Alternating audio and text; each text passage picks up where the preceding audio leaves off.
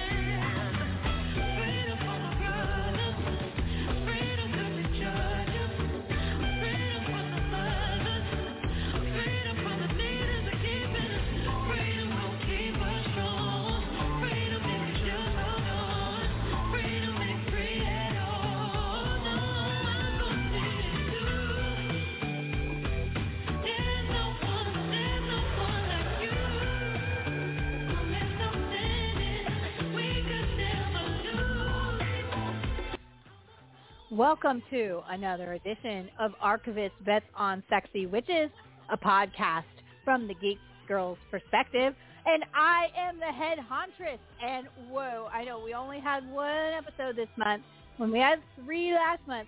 But I swear in content, we're going to make up for it tonight because we have a jam-packed, award-winning show to talk about we're going to do an Oscar recap at 9.30 with the whole Sexy Witches panel. And then we're going to go back over our top 10 list from 2020 starting at 10 o'clock and add anything we want to adjust to the list. We're not going to rank them. We're just going to add movies that we've seen since then that we want to actually uh, uh, uh, talk about because, you know, a lot of us didn't see a lot of films from 2020 because of, well, COVID. Uh, and by the way, it is happy official um, immunity day for me. My second shot officially kicks in on Thursday, so I am two weeks out from my second shot. It means I have a lot of shit to catch up on. But before we get to all of that, we are going to talk about the Grindsploitation Film Festival that I've been talking about in the last few episodes with Richard Tanner himself, who's already online. Say hello, Richard Tanner. Hello, Richard Tanner. Hello, Richard Tanner. How you doing, sir? I am doing pretty good, pretty good. Having a gas station sandwich right now, but you know, still good. Oh, excellent. Well, sort of excellent. Um, I let's see. We're having technical difficulties, but I do have a guest host tonight who joined me at the Grindsploitation Film Festival this year. The sophomore critic himself, Orrin Konheim. Welcome, sir. You're on with the Sexy Witches. Hello. And we hear nothing. Like I said, we're having technical difficulty. Um, Uh-oh. we can't hear him, so we'll get back to him because I'm going to tell him, sir, if you can't hear me, hang up and try again, or use a direct connect through your laptop. and but we'll get back to Orrin in just a minute. Okay, Orrin's dropped. Great. Uh, we have Richard. The line has blown up. We have not one, not two, but three callers online. So Oh, let's wow. bring them in one at a time and see who they are. I bet you you might know a couple of these people. Let's see. All right. First, in the 912 area code. Hello, sir. You're on with the Sexy Witches. Hey, how are you doing? This is John Devlin. John Devlin, Hey. star of one of the segments of Mother Noose presents Once Upon a Nightmare, the film that Richard directed. So hello, John. How you doing, sir? I'm doing well. How are you? How was your wrestling match this weekend? Oh, I had to I had to cancel because I was uh, had the ankle injury. I mean, I Oh, made the show and I did a promo, but I couldn't wrestle. Yeah, I know you couldn't wrestle, but you said you were going to attend to keep yourself relevant. Is the word you used. Yeah, yeah, yeah. So I, I kind of set up for a match later on. Oh, excellent. It's always good to set up the matches. Okay, well, hold on the line, sir, for a minute. We got to bring our lines blowing up tonight, so I got to bring on two more people. Let's see who else is in the first half hour. All right, we got. Let's see, it's spinning. Aha, seven oh six area code. You're on with the sexy witches. Hey, this is Dan Beck. Dan. Hey. Okay, Dan Beck. He is the editor and uh, awesome dude. Wages of Sin. We'll you can we'll give you a whole uh, a whole resume in just a minute, sir. But you also worked on Brother Noose, uh, Once Upon a Nightmare, and worked on in particular two particular segments of that film, including one of my favorites, which is The Real Boy, which John Devlin also starred in. So we'll talk about that soon. How are you doing since the festival, sir? Uh, I'm doing pretty good. A little tired, but I'm doing well. I'm glad to hear from you. Hold on just for a moment. And last but certainly not least, oh, where did we lose one? I don't know. Um, we'll see. 202 area code. You're on with the sexy witches. Hey, this is your. I'm sorry. Hey, this is Orrin, your co-host. Ah, okay, good. So you're actually on. Hello, sir. All right, so he's my guest host for this segment tonight, and he probably will stay with us for the uh, Oscar recap at 9.30. But first, let's talk about, forget Oscars. The nudity in Nomadland was just literally her sleep, uh, floating in a in a lake. Uh, so when you talk about boobs and nudity, blood and gore, you don't get much better than the subgenre of grindhouse. Yes, I know grindhouse isn't really a subgenre. It is an umbrella statement for a type of movie house that was very popular in the 60s, 70s, and early 80s. And you could pretty much not know what you were going to get in a grindhouse film. It could be love and blues exploitation paired with like a mainstream film, like Monster Squad, for example. Uh, you never know.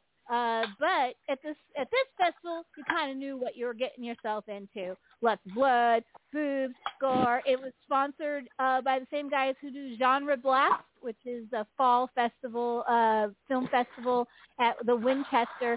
Um, usually grindsploitation in Winchester, Virginia, at the Alamo Drafthouse. Usually um, grindsploitation is at the Chattanooga end of things in Tennessee, but because of COVID, they brought it up here, and I was able to go and witness which Richard, John, and Dan and their new film, Mother Goose Presents. Mother Noose Presents. See, I already said that. Uh, Once Upon a Nightmare. but not only that, Richard, what is the big announcement you have for my listeners tonight? How well did the film do? Uh, we're award winning. we won but the not- Face Grinder Award, which is not just any award, but the flagship award. Flagship Award. It is the uh, the best picture went to Christopher Bickel, who's also a friend of this show, um, and and uh, he um, won ba- with his movie Bad Girls, which by the way I do highly recommend it. That was actually one of the better films at the festival. Uh, Yep. But Richard wins the Face Grinder Award, which is their grand prize for something, a film that has some kind. It, it's the overall idea of grind exploitation, and uh, and honestly, Richard, your film does have, and and, Dan and, and John, your, your film does have a lot of heart, yet completely raunchy. And I just want to ask John something in particular. How did it feel to watch yourself literally be pegged on a screen that big? I, I thought I was going to be more nervous about it than I was actually, uh, and, and more awkward. But I don't know. It wasn't. It wasn't that bad actually. Yeah, No, it turned me actually- The, the anticipation of seeing it was worse than it actually was. I can understand that. Actually, your segment and and Dan and uh, you know um, his his counterpart Eric Poe, who's not on tonight, have a lot to do with your segment, The Real Boy. And I will say that it was absolutely gorgeous on the big screen. Um, the whole film looks really, is a very colorful movie to begin with, but I thought in particular that segment looks really really good on screen, Dan. So congratulations to that Thank and you. John and Thank you. For being the mastermind of this whole thing. Um, most of our listeners know about the film, so we don't have to go into it because we've talked about it. What, Richard? We've been talking about your film for over a year now. Yeah, it's been a long time coming. Yeah. So it's been a long time coming. But so let's talk about, and we're going to bring Orrin in on this too. Let's talk about the film festival itself and that experience. And um, let's start with Richard since he's my boy, and then we'll bring it to Orrin because Orrin, who had never, he's not even a horror fan. And I dragged him to this thing, going, "Let's see if you want to see something completely different." So it's funny because at first he was like, "Yeah," by the end of it, he was like, "He he, uh, you liked Orrin, you liked Ninja Badass. That was your favorite film of the festival, right?" Yeah, I I think that. Well, I, I did. I slept through some of some of the stuff on Saturday, but I think for me it was a weekend of trying to challenge my genre bias. The sort of like feeling I'm like this isn't for me. I was trying to see how much of a chance I could give it and see if I could see things from the eyes of people who liked it. You know. So, so Richard, uh, as Mhm. the filmmaker to beat, um, because you were like aching to win, even though winning is relative for a film of your style. Um, what what about what did you like about the festival? And when you and I'm going to just take it all, all this basic question around to everyone. What was your favorite films of the night, shorts and features, and um, you know overall vibe from the show itself? Okay, so this was a whole different can of worms for me because I thought I knew film festivals, but I've only been to one. I went to uh, the Black Cat at Le Chat Noir uh, down in Augusta. That wages. That's really how I met Wages of Sin and Dan Beck with that. But I'm used to everyone being really drunk and passing out in the screening room, and then you go and you meet some celebrities at conventions, and you come back and you throw a beer can at the thing, and those are my kind of movies. Like I'm safe with those. But this is like everyone's really quiet and paying attention and taking notes, and I'm like, oh, in the very first short, I was like five minutes late from checking in to get in there. And I think the very first short I saw was called Breathing Holes, which was a Japanese movie that is one of the most beautiful things I've ever seen, and it was heartbreaking. And I'm like looking at Dan, going, "We need to go now. Our movie shouldn't be here, man." So I was freaked out at the first, and then um, then it started getting a little bit better because I started seeing some other things. There was one short called uh, Something Something Courtney, which was about a guy who was playing a really trashy prostitute, and he was dressed in drag the entire time. And I was like, okay, this feels good because it was a good. It was actually a really good short. I liked it, but it was like this is a little bit more DIY. I could feel this. And then we got into the uh, feature films, and there was a slasherette party, Ninja Badasses. We're not here to fuck spiders, which is brilliant. And um, my favorite And of I- the weekend, Bad Girls. I would say Bad Girls was probably my favorite, and I made a mistake. Christopher Bickel won Best Director for Bad Girls, but don't we don't fuck spiders actually won Best Picture, and um, We're not here to fuck spiders. we're not here to fuck spiders, which is a Australian phrase apparently. That movie was serious. The rest of the films, even including yours, had a like a wink at the camera or was just the fun vibe. That movie wasn't fun in that way. It was a pretty serious movie. It was a it was like if kids was done by adults through found footage and how far can you go with it. Uh, you know, it, it's a pretty serious movie. Um, and and I didn't get to see the whole thing because we were late, unfortunately, on Friday. Oh, but yeah. boy, was that cool! So, John, I'm same going to describe question. it. The, Go oh, hold ahead, on. I want to say that we're not here to fuck spiders. Anyone that ever gets a chance, just know that it's the meth head version of Lock, Stock, and Two Smoking Barrels in a Yeah. found footage form. Yeah, that, that's actually a pretty sound uh, uh, uh, description of what that movie is. John, what about you? Uh, what was your Uh, what, what what did you experience at this thing, and how did you? g- What was so, your? so I had to leave. uh, I had to leave a little early because I had to go to the wrestling show. Uh, so I only got the first half of the festival. Uh, as far as feature films, I really liked We're Not Here to Fuck Spiders. It was like an immersive experience because everything's shot in surveillance camera, and you kind of forget you're watching a movie. You think you're just like watching these people live out their crazy, fucked up lives. And uh, I thought it was really well done. The effects at the end were crazy. Uh, and as far as the short films go, uh, I thought what Hospital Dumpster Diver. I thought that was a really fun uh movie. Kind of reminded me of, like Street Trash or something with like the, the visuals. And uh my favorite short though was probably the most controversial thing I saw there, and I've seen it a long time. Is that Lifelike short film that I don't think anybody was ready for. Yeah, that one. Yeah, man, the- that one. Yeah, that one best short. Um, Lifelike. I I don't even know if we want to spoil what it's about because half of the reason Yeah, that film works it. i- is is the is the reveal and within about two minutes into the film. Yeah, serious movie. It was the vibe of once again. Don't fuck with spiders, or we don't fuck spiders. I'm gonna fuck that name up. Um, it, it, that movie, even though it's a serious film and it's played completely seriously, it's still very much a genre picture, and there's a lot of enjoyment. You can get enjoyment from that movie in the sense that it, you know, like what's happening next. Lifelike isn't that movie. Oh, no. was one of those. No, that's heavy. It hits you in the face with a sledgehammer. Um, and actually, it stuck with me. I will be honest with you. I haven't gotten that one out of my brain, and I think it Oh, yeah. deserves to win because of it. And there was a lot of good shorts. I thought the shorts program this year, especially that first round, the What the Fuck shorts, were particularly Mhm. solid. That it it started with the the uh, hospital dumpster diver, which uh, is like Muppets on meth. It's it's absolutely not even Muppets on meth. That's like Meet the Feebles. This is like Muppets on meth, meth melting in acid. I mean, it's like the creepiest, weirdest. Lots of syringes, lots and lots of syringes. Oh, Um, so, Mhm. um, Dan, what about you? What was your favorite? Um, like John, I really liked Hospital Dumpster Diver.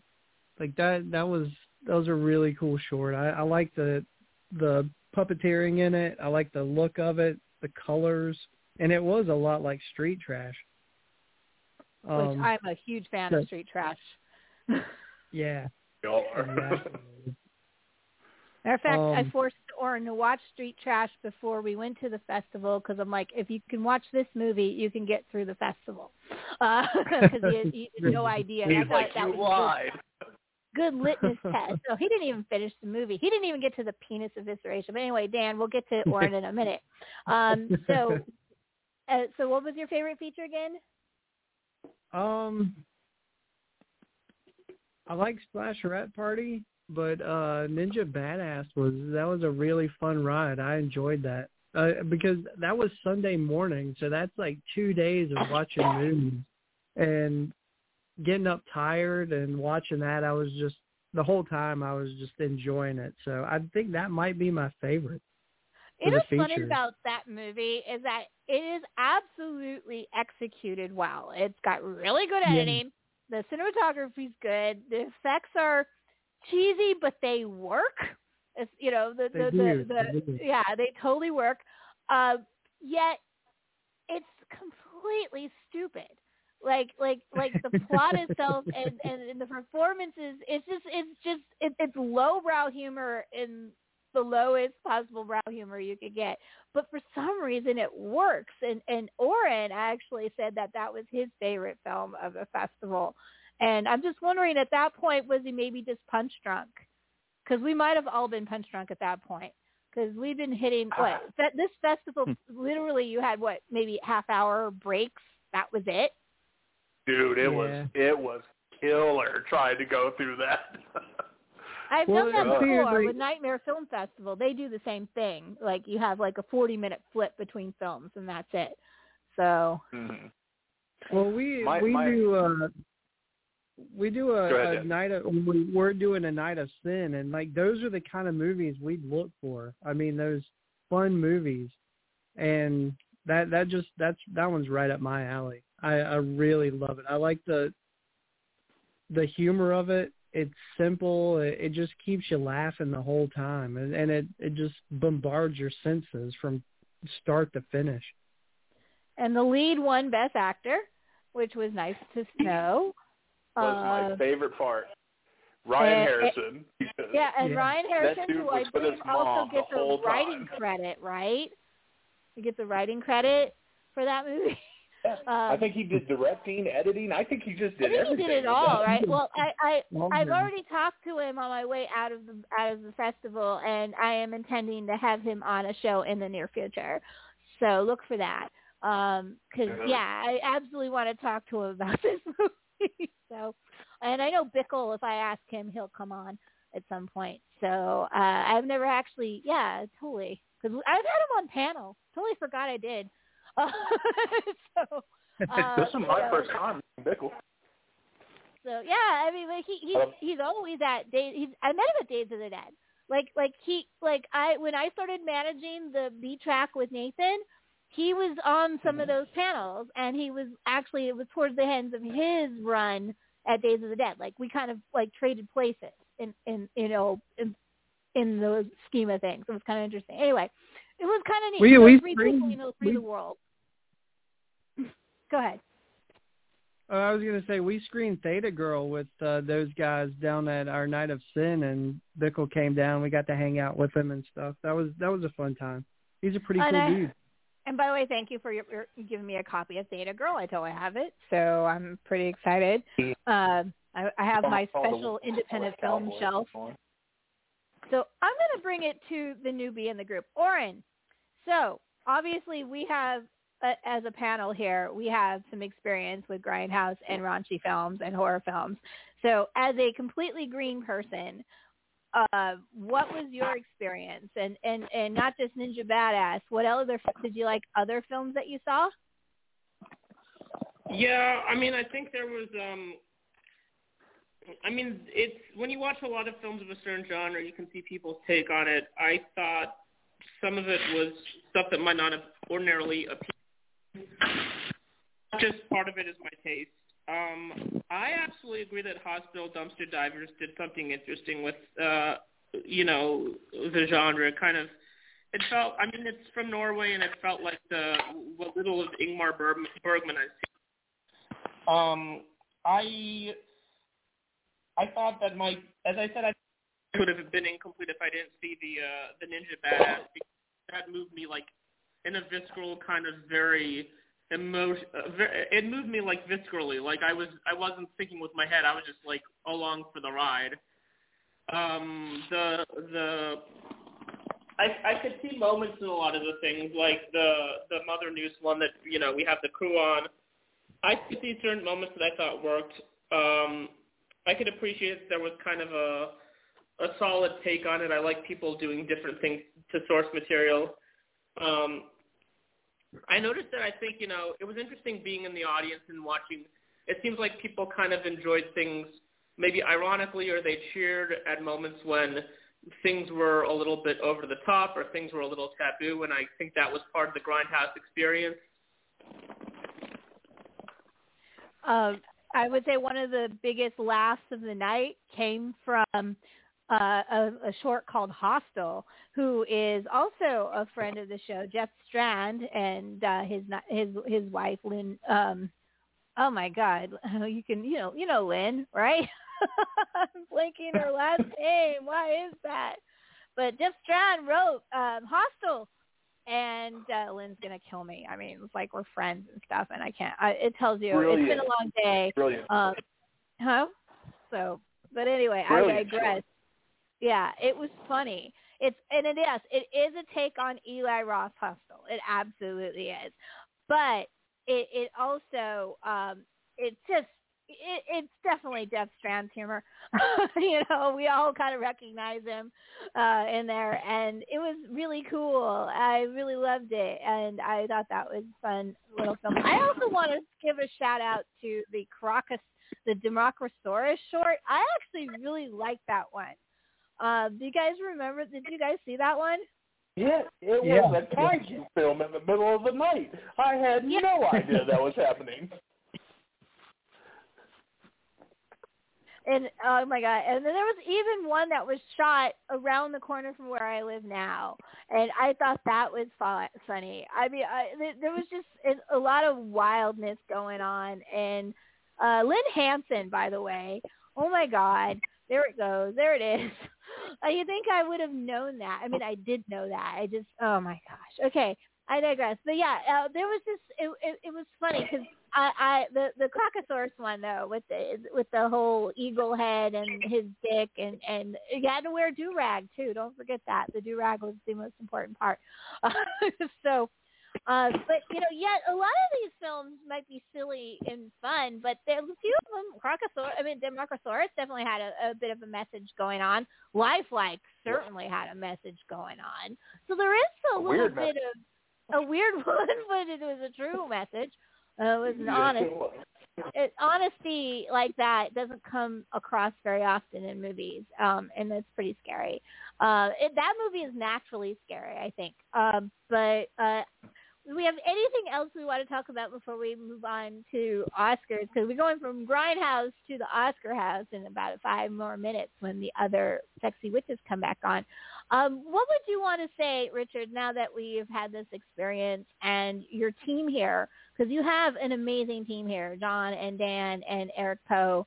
Um, and then you have the, don't forget the women in the group too. We got Erin Brown and we got Cassidy who looked amazing. Oh my God, did she look gorgeous on film? I just can't believe how beautiful that girl is on camera. I mean, she's already beautiful, but you know what I'm saying, right? That like, yeah, yeah, yeah. Um, Yeah. Nathan looked amazing on screen. By the way, Nathan Hamilton, friend of the friend of the show as well. um, John, you looked fabulous absolutely fabulous. And and um, Thank you. and I also want to know, are you going to do more acting? Because I think you've got something going on, sir, besides your wrestling.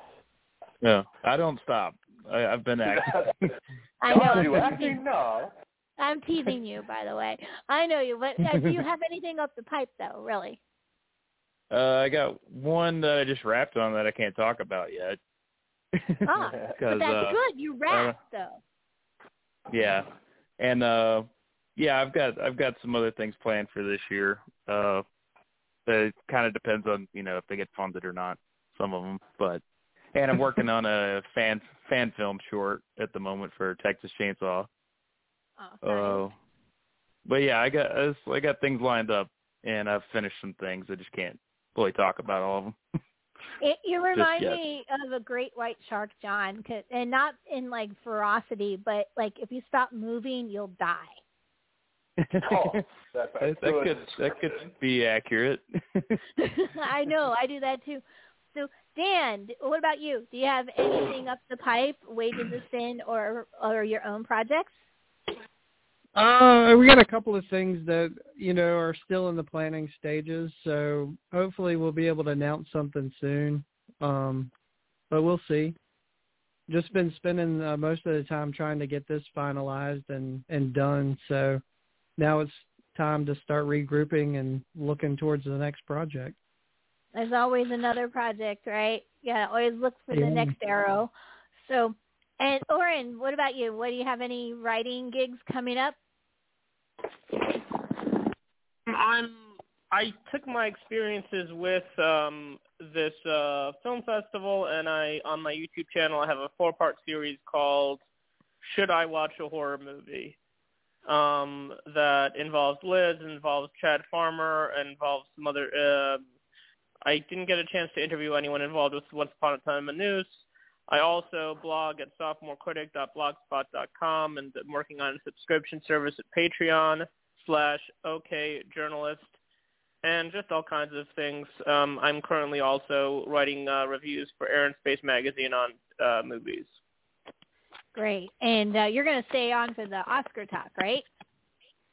Yeah, that's my bread and butter. So yeah, of course. Excellent. Absolutely. So Richard, now that you've won your first festival, which is like, you know, drop the mic, what are you thinking about doing? What's your what would if it, what would be your next project or what would you like to do in the future?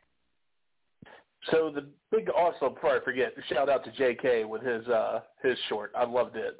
I just wanted to get that up because I forgot. Um, no, for me, my next we take some other news since like the first. But then uh, festival ends for twenty.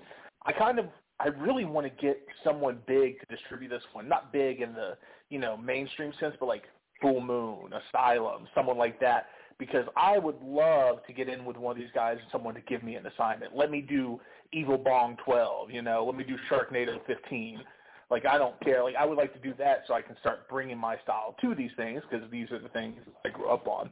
And if Mother Noose does good, the goal is to do something similar and maybe do like an Alice in Wonderland uh, horror spin and do just a feature length one story with Mother Noose. And just like at a little bit more budget every time, right? So Exactly. Yeah, excellent. So it was lovely to see you all in person. Um, some of you I've known online for a while and have never met in person, and um, others I have known for quite a while, and it's always lovely to see you, Richard. Um, and I hope to see you again soon. I am going to be in Atlanta next week. I don't know if I'm going to see you all there, but um, but I will be thinking of you since I'll be near near your hood. So um, thank you for calling in and recapping the film festival, and I hope um, we meet at more of them. Welcome. Yeah. Thanks for having us. Yeah, Thank Thank you, you guys. So keep a lookout for my boys here from the south. They are awesome, and um, you know, I, and I want to shout out to um, Early Days of the Dead because if it wasn't for that that press pass, I wouldn't know these wonderful men, and so I'm so glad to have them in my life. So I'm gonna hang up on y'all. I will talk to All right. you very very soon. Thank you very much. Have a good one. You You too. too. Yeah, guys. Good night. So there goes John. There goes Ben. Oh no, I accidentally hung up on seven one four. Call back, call back. Orange, stay on the line. Richard, thank you for calling, and John, uh, Richard Tanner, and John Devlin, and Dan Beck, all wonderful. And it's once again a shout out to Eric Pogue, Dan Beck's counterpart of Wages of Sin. Um, he also acted and starred and, and did a couple shorts. He did one called Monster Cock. That was pretty good. Um, so it is now 9.30. You know what I do at 9.30? This is it. The name of the dance is called the butt. It's called the butt. Playback! Ernest, we gotta go down this way, okay? Okay.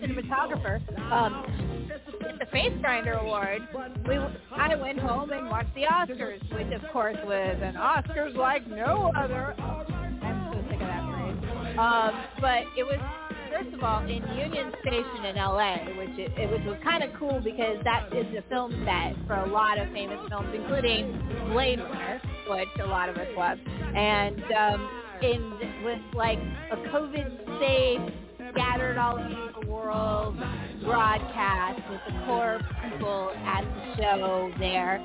But one of them, and the highlight of the show, was probably Glenn Close doing the butt. And it turns out that Glenn Close is a huge go-go fan. And I didn't know that about her. It just made her even more cooler. Being from these, living in the DC area as I do, and Orrin does as well, that that Glenn Close is into go-go is actually a rather significant thing, isn't it, Orrin? I was assuming it was scripted. I No. don't really have it on authority that No, she knew I about read Gogo more than 10 minutes before the ceremony. I was reading some arg- uh, articles and she truly is a fan of go-go. So she knows what she, apparently what she's talking about. So, and if she didn't, she sure can sell it. So, but before we get into the rest of it, let's bring on the Sexy Witches panel, my normal panel, my co-hosts. They are all waiting on the line. First of all, my Repo Nerds co-host, which we still haven't done a Repo Nerds this year. definitely bring down the butt a little bit. Um, I know. we haven't done one, but I am planning to do one uh, probably next month with Steve, the Wizard of Wandling from West Virginia. How are you doing, sir? Hey, how's it going? I'm great. How are you? That's Happy great. to be here. I'm glad you're here too. Well, I'm thinking, and we should talk about Mank not winning anything last night. right. Um, yeah. but Bummer. Mank, but um, I think next month we will do a Repo Nerds, and I want it to be Citizen Kane and Mank, which will be first. Yes. Which Citizen Kane was the first watch for me this year, um, which was kind of a big deal that I had been. I'm like in my age and never actually seen it. Um, and Mank, awesome. of course, is a is support is a supporting movie to Citizen Kane. Uh, so Perfect. I think that'll be a perfect opener to our season. So we'll talk about that soon. Um, now, it, all the way in the southern realms of La La Land, where this all happens, is my cuz General Pigtails, Aaron Gogan. How you doing, sir? I am great, thank you. How are you? Um, when it comes to my film life, pretty amazing. My personal life is absolute shit, but things are looking up. Yeah. So we'll, we'll Ah, keep our fingers crossed. Um, so, uh, but anyway, at some point, Aaron, we will have to have a real long conversation offline because you really don't want to hear it and you should hear it at the same time. Uh, I understand. But, but in the meantime, we have Oscars to talk about. And how is La La Land treating you? um, pretty amazingly, I had a, a wonderful geek day. I, even though I'm the half-ax prince, still waiting on my second Moderna, I went and did a signing, the first one I've done in well over a year. I went up to Golden Apple, which is the spot in Los Angeles, uh, big celebrity clientele, and uh, Jordan Blum Oh. and Patton Oswalt Oh, were cool. signing their new comic, uh, M.O.D.O.K. Head Games. And uh, all of this, of course, is leading up to next month, a little less than a month, uh, when M.O.D.O.K. will appear as a series on Hulu. And I am all kinds of stupid excited for it. Nice. Um, that is have awesome. you have you been to Disneyland yet? Uh, no, at this point it's just cast members. However, I have uh, pair of cast members there right now as we speak. So Oh. uh, I'm going to get the deets on how it's going. But just between us chickens, uh, the first thing he told me is, yeah, they're not ready. So, Oh. ruh-roh, I, I- I can't wait till I get the whole skinny. But earlier this week, there was a big to-do online. Um, they they lit up the castle for the first time in over a year, and it was uh, it was emotional. Okay, I'm not going to lie. I'm a Disney freak, and yeah, kind of thing. So um, I'm pretty excited. We are doing reservations online just for California residents, and, you're I'm going to and see you if I you can. keep a season pass anyways as a rule. So Well, the know. season passes were actually scotched. They um they gave people back the balance of the money on their passes, and there at this point right now there are no annual passes, and there are no formal plans to bring the annual pass back, which has Oh. a lot of big Disney files, myself included, kind of upset and kind of you know where the hell are we? Are we going to Yeah, but- drop 180 bucks every time we go? Because that's that's going to get old they're, quick. they're going to backpedal on that, just like what they did when they got rid of the local pa- local annual pass, because the locals in Orange County get a discount. Uh, a lot of people don't realize that. Um, and they pull a few years back, they pulled that away, and then they they they suddenly people weren't going to two or three times a week to go to Disneyland because Uh-huh. You know, and so they brought it back. They brought the locals pass back. So I have a feeling they're going to bring at least the locals pass back because that you're, they're going to lose a third of their revenue not allowing the locals in on a regular basis. I have to think you're right, and you're actually saying the common wisdom at this point. However, at this point, it's still uh, greatly reduced uh, population in the park itself.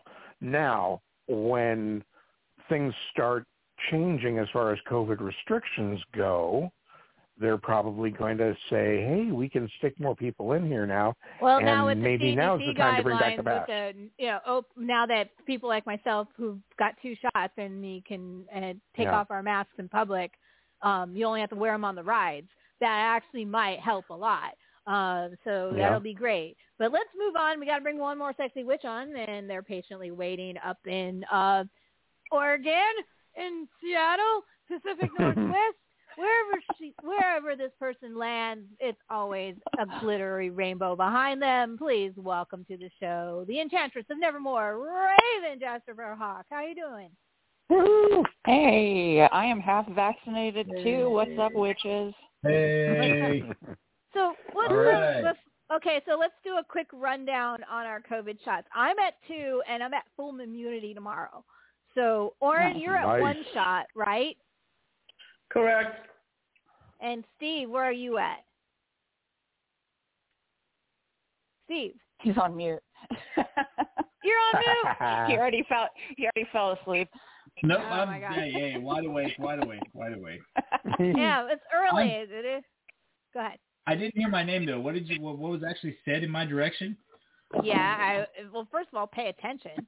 Second of all, I know, I know, I know. I was. I, I sorry. Yeah, you're good. Yeah, Uh, uh, I was fault. asking you if what your um shot, if you got your shots yet. I was gonna go with that, and by the way, I was gonna just blindly answer that, and but then that would have been way worse if it wouldn't have been about that. But uh, no, you know, I actually kind of got sick off both of them. The first shot um, made me feel made my stomach a little upset. I had trouble sleeping, a lot of restless leg and achiness and lethar uh, you know I felt lethargic and the second shot did basically the same thing but I think I was kind of braced for it because of the first one and it wasn't as bad um and it was all over within 48 hours anyway but I've only talked to one or two other people that had that same first shot experience so I had know. it. I had it. Really? I was sick How for bad three was it? days. Bad. Really? I did. I didn't have the fever, but I was sick in bed. I could not move. I and I went to work. I actually Oh, got no. in. I drove to work and I worked that day. And Mm-mm. um I was miserable. Oh my god, I was so miserable. And my work, as you know, since I work in vaccine manufacturing, it's Yeah. super busy. Oh right my god. So not a good I, time I to be dragging oh my god, it was it was hell, and I was sick for two more days after that, and it was and that was my. Luckily, it was a Friday, Saturday, Sunday, so I was you know Oh, in bed lucky. for most of it. I But I yeah, binged a bunch of movies, and that was about as much as I could do. Um and Oh, uh Raven. I, I know you're the three full days though. yeah three full days, three full days. Yeah, in a I'm sorry. Yeah. Oh, the second one, I was about 24 hours of brain fog, and that was about and some sluggishness. I was tired. I didn't Yeah. feel like I could drive. You know, That's but same. That's comparable. I kept waiting for it to get worse. I kept, Yeah, you know, and- like, uh, the next morning I got up early and I went and got my tires changed and uh Yeah. I got a, got my smog done. I was like super productive that morning because I had this you know, road trip coming up and I needed to up my car. Raven, so you're at one and so is Aaron, right? Yeah. right, and I get my Yeah. second one.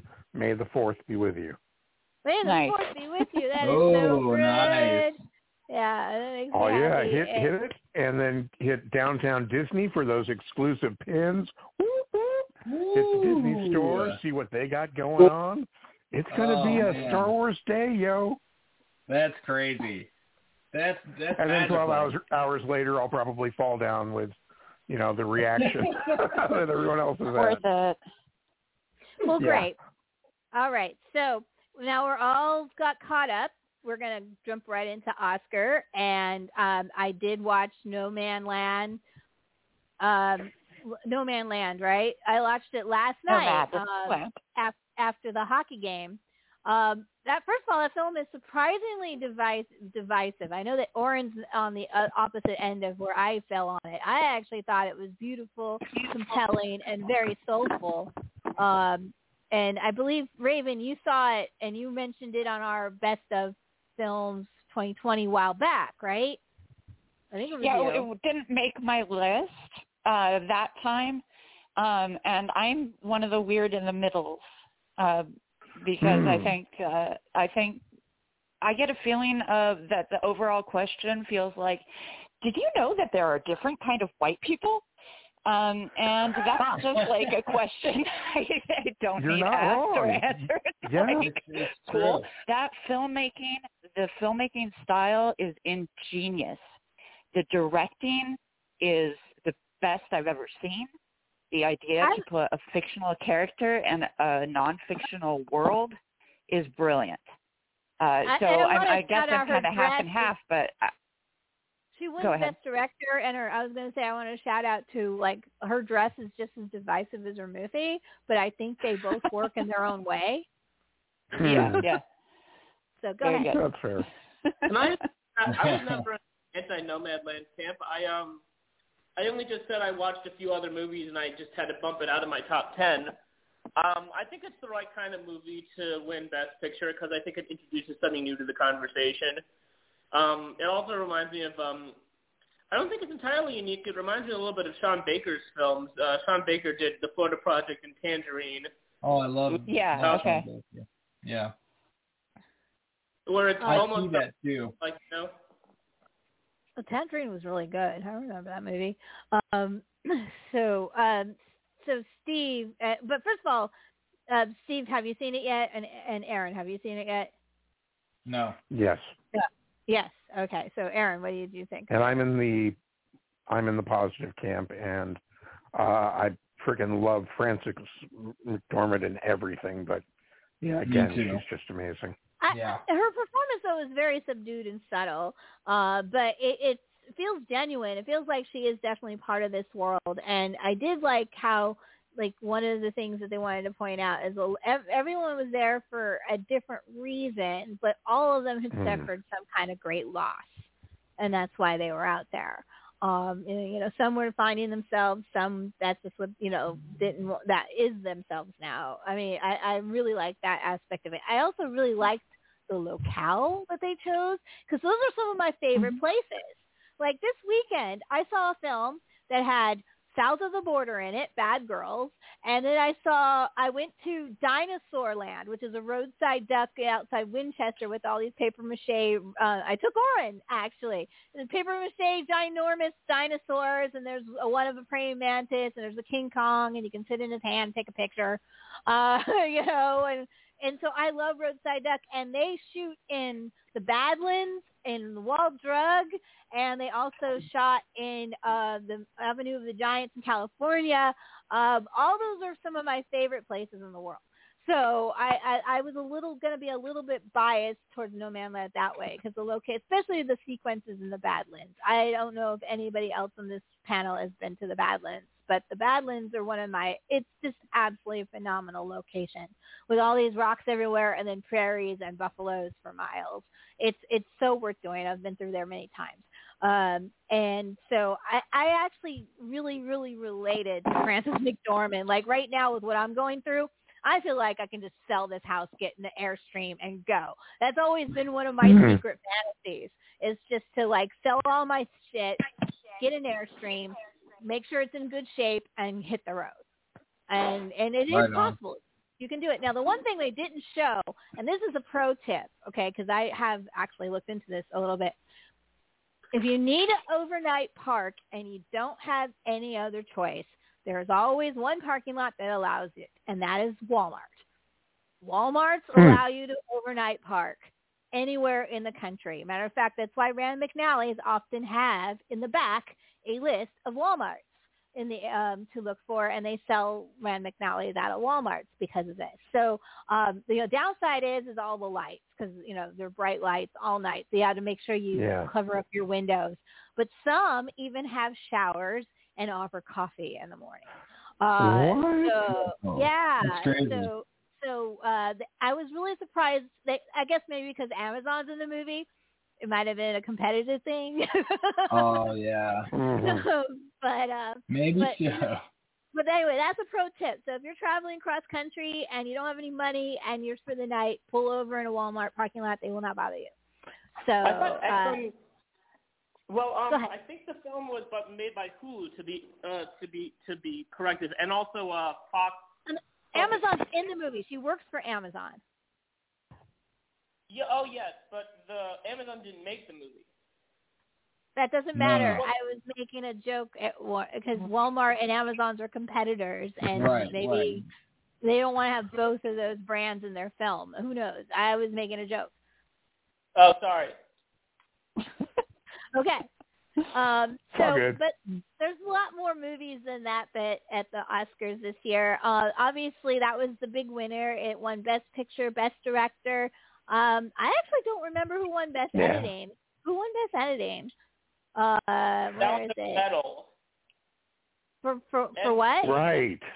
So. Sound of Metal. Sound of Oh yeah, Sound of Metal. Oh, Oh, Sound yeah, of Sound of Metal Metal. on That's Best right, which Yeah. is a, uh, which is awesome. Um, let's see. Yeah. We also also um, yeah.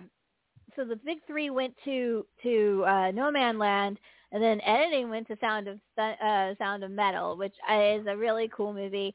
Um, I was really kind of bummed that you know it, I want to say this. Okay, Danny Kaluuya is awesome. I love him, love him, love Yes. him, love him, love him. Okay, I loved him since Black Yes. Mirror. I've been a huge Me fan too. of his. Lakeith Stanfield should have won that. um, uh, I really do think that, like, uh, I personally, and we'll talk about this in the ne- when we start talking about our, our reduxes of our lists. Judas and the Black Messiah is a really, really well acted film all the way through, from beginning to end. Every performance is great in that film. Lakeith Stanfield has to do some really, really complicated, subtle work in a very, very interesting situation. Daniel Kaluuya's character is is a little bit easier to play because he can be forceful and he can be powerful and and fill a room where the other guy has to pretend he's one thing by and be another thing at the same time yet also respecting the people that he's surveilling. It's a very complicated character. Um, so I was really rooting for Lakeith Stanfield to win Best Supporting Actor, and I kind of wish they did. Um, and Sacha Baron Cohen would also have been an awesome upset. I really do think that. Um, Yeah. We'll talk about the big upset in a minute because actually, let's go ahead and talk about it now because I want to say something in this room. Orrin, Orrin in the car on the way to Grindsploitation called the win for Anthony Hopkins. He Hmm. might have been Oh, the only person that mentioned that he thought that performance was was the best performance on the list. So, Orrin, go ahead, Yeah. talk about it. I mean, it's kind of a no-brainer. It's just a really good performance. But Stephen Colbert actually was really big on the, you know, the talk host said he thought it was the best performance he's ever seen on film. So I know there was quite a bit of hyperbole with this. Um, it's a very demanding part. He has to he has to act of various stages of dementia. The film just it's really kind of a thriller. It's kind of I think of it like Darren Aronofsky with old people. It's you know, it's very it's an Mhm. extremely great film. I'm I think I'm even more impressed with the film won for best screenplay because um you know, it, it I think Nomadland and One Night in Miami are both really impressive screenplays. So I have no I still have no idea to this day what The White Tiger is about, which is in its category. But uh that it won best adapted screenplay is also quite an accomplishment and I think it's I think it's one that it, it was a good year for uh, adapt- adapted screenplays. So I'm pretty pr- proud of uh, Florian Zeller and Christopher Hampton for that. I, I liked both screenplay wins. I thought the lady for um, Promising Young Woman because she wasn't going to win Best Director, but that was totally a good consolation win uh, to get screenplay. Uh, so uh, both those wins were pretty nice. Um, let's see, there was a couple of non-surprises. Um, one of them was another round, which is a uh, once again Right. Mads. If you put Mads in a movie and he has to speak his own language, you're going to win an award. It just happens. Uh, he's, this is not the first time a Mads Mikkelsen film has won international feature. Um, his one of his other films, which I highly recommend, A Royal Affair. Oh my God, so good. Um, uh, he won for that, his movie won for that too. Uh, and of course, Soul won, which honestly, other than uh, Right. the, um, Wolfwalkers, which I would love to see that company win something someday. Uh, you know, like The Secret of Kells is just such a good movie. Uh, and then they keep doing good films. I mean, Breadwinner's mind blowing. Um, but Soul, I would say for a Disney film, is pretty good, and I'm kind of happy it won. That being said, for the last 15 years, it's either been a Pixar film or a Disney film that has won. The only other time that one of them hasn't won was Miyazaki and Spirited Away. That's it. Um, so, like, the Are Academy sure? is kind of stuck on. Yeah, I'm pretty sure. Wallace and Gromit and I- Zootopia won. I don't know what what they are. Yeah, Also, I, Rango I. I mean they have Well, Rango did win. overwhelmingly dominated, but I think they're like like uh, three fifths of the wins. I don't I don't think they're Okay. like uh, I might almost be wrong on my stats. I, I, I, I took that note because, and I actually wrote it down because somebody told me that note. I was I was following something this morning. Maybe I heard it wrong, but either way, Well, I should. I will look that up. What? I'm got not sure myself. You got Rango won that one year, which I still think was a great win, by the way. Um, Yeah, it Yeah. was. You know, but really, the truth the truth is though, it they they need to get out of Disney's butt and like actually like have these other films win. Like Kubo and the Two Strings should have won its year. Um, you know, That was so neat. That animation was beautiful. yeah, Yep. uh, you know. So, but Soul is really Did anybody good, see Over the Moon? Yes, Yeah, I I did. did. I did and I wasn't. I'm not a fan I- of that Wallace and Gromit type of humor personally. I was actually pretty upset when Wallace and Gromit won the year it won, just because I just feel it's very. I just don't think it translates well to adults. It's very. You can watch it with a kid, and the kid will like it more than the adult did. And then I with uh, completely disagree with that. And Uh, I'm yeah, I'm sorry, I disagree as well. England. Oh my god, think do I disagree with that? film and a, a kid and an adult will enjoy it equally. I think that Soul. I mean, I feel like the parables in Soul, like stopping and enjoying life rather than chasing your dream. What kind of? I'm not. How often are films intelligent enough to preach such a lesson? How often are films so? You know, Soul. I think it when Pixar wins for a sequel, I'm very disappointed. But when they do something original like Soul or Inside Out, like Inside Out is all, it's psychologically so well researched. It's just it's just Oh, such a, it's just, Inside Out is a much better level. film than Soul. Uh, Inside Out is is And- is is sad and depressing. I love it though. That too. Uh, it, it's that too. Um, Over Yeah. the Moon though was not the Wallace and Gromit one. Over the Moon no, was the uh, the joint the, The- it's the joint uh, production with the Chinese. one. oh, Chinese one. You're right. Exactly. Yeah, I saw Yeah, yeah. that with my daughter. We watched it together. Um and it's actually similar plot to Soul in a weird way, but Soul is probably a, is definitely the better film of the two. Um Yes.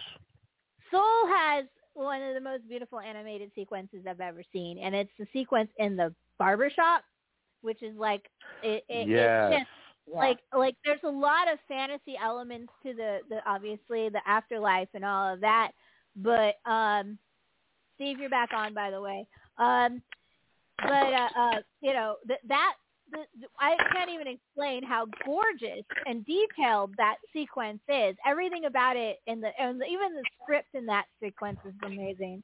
Um, so that being I would have done I a whole love- film like that and been happy. Oh yeah, absolutely. Though I do like you know do you know who Joan Miró is? Yeah. The artist? I actually thought that most of the afterlife sequences remind me of a Joan Miró uh, painting or sculpture, uh, especially the Yeah. the guides, because the way that they because I walked through the museum in Barcelona and there were figurines like that, and I keep looking at the extras to see if anybody was shouting out to Joan Miró with those images.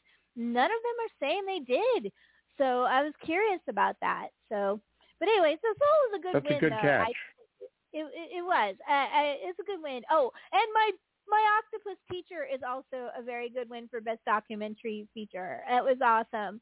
Um, and oh, and Trent also won. Trent Reznor won his second Oscar, guys. Yep. Second Oscar. Yep. So um, I he's also nominated Tony twice away from tonight. he got. I know. Yeah, I know. True. True. He doesn't have a Tony. I was joking. right? I want to thank you No. like an animal. They asked him about it in. Uh, they asked him about it at the uh, press conference uh, in the post-Oscar press conference. He said he would definitely consider Broadway. Um, Nice. Well, most he's, likely he's not a, an not, ego. a Broadway he, he needs version. to go to EGOT. so, uh, The downward most, li- most likely a Broadway happening. version of a Broadway version of Soul or something would be something that would definitely cross over pretty easily for him. Well, Sure. yeah, be- and Disney. That's not unprecedented for Disney to do that either. So He's like uh, a natural extension. Uh, let's see. Uh, and and speaking of, uh, I played earlier uh, her, um, the Fight for You, which is Yes. Oh my God. Song. I I was So good. secretly, but I was secretly root- rooting for Husavik. Uh, they Yeah. nominated the wrong song. The idea that they did not nominate Jaja Ding Dong, I think, is going to be a a, a huge snub for the generation. you know, Jaja Ding Dong was probably my favorite musical moment from last year. Um, so, um, Would but the I- I was Academy really vote for Jaja Ding Dong though? I don't care. I just wanted it to be performed on stage. That's all I cared Just wanted about. to I see it mean, up here. Right And. I want to hear someone like really uh high caliber read the announcements and have them just hear someone like Benedict Cumberbatch say the nomination. Oh nomination. God. You know what I mean? So it doesn't matter if they win. You're Someone right. serious Yeah. like Al Pacino or someone like that in the audience going, "Play Yo Yo Ding Dong." that would be the awesome. Would watch. I- That's how that you was- save the Oscars. Yes. Yep. Yeah, Yo Yo Ding Dong. They'll. Now, go ahead. I did lie because Mank did win one award, though it was snubbed in almost every category it was in. It Yeah. won for cinematography, uh, which Well I'm not so well. Maybe I mean it, it, you know the, it was post conversion black and white. They did not shoot in black and white. Um, if they shot in black and white, I might give them more credit for that. But uh, it still looks really good. Uh, but the other movies look just as good. Uh, you know, News of the World is a western, according to Orrin. I still need to see that. Um, Nomadland is just gorgeous, and so is the Trial of Chicago Seven. I really like the design on that movie. Uh, Yeah. So, um, Ma Rainey's Black Bottom uh, won both makeup and costuming. I still think they need to break up the makeup category. Oh my God, it is getting worse. Yeah. But I do want to that we have our first people of color winning those categories is kind of more overdue than even director in some ways. I mean, Yeah, it, for it, it makes no sense that, No. there's never been a group of color winning uh, makeup or costumes. It's just baffling to me.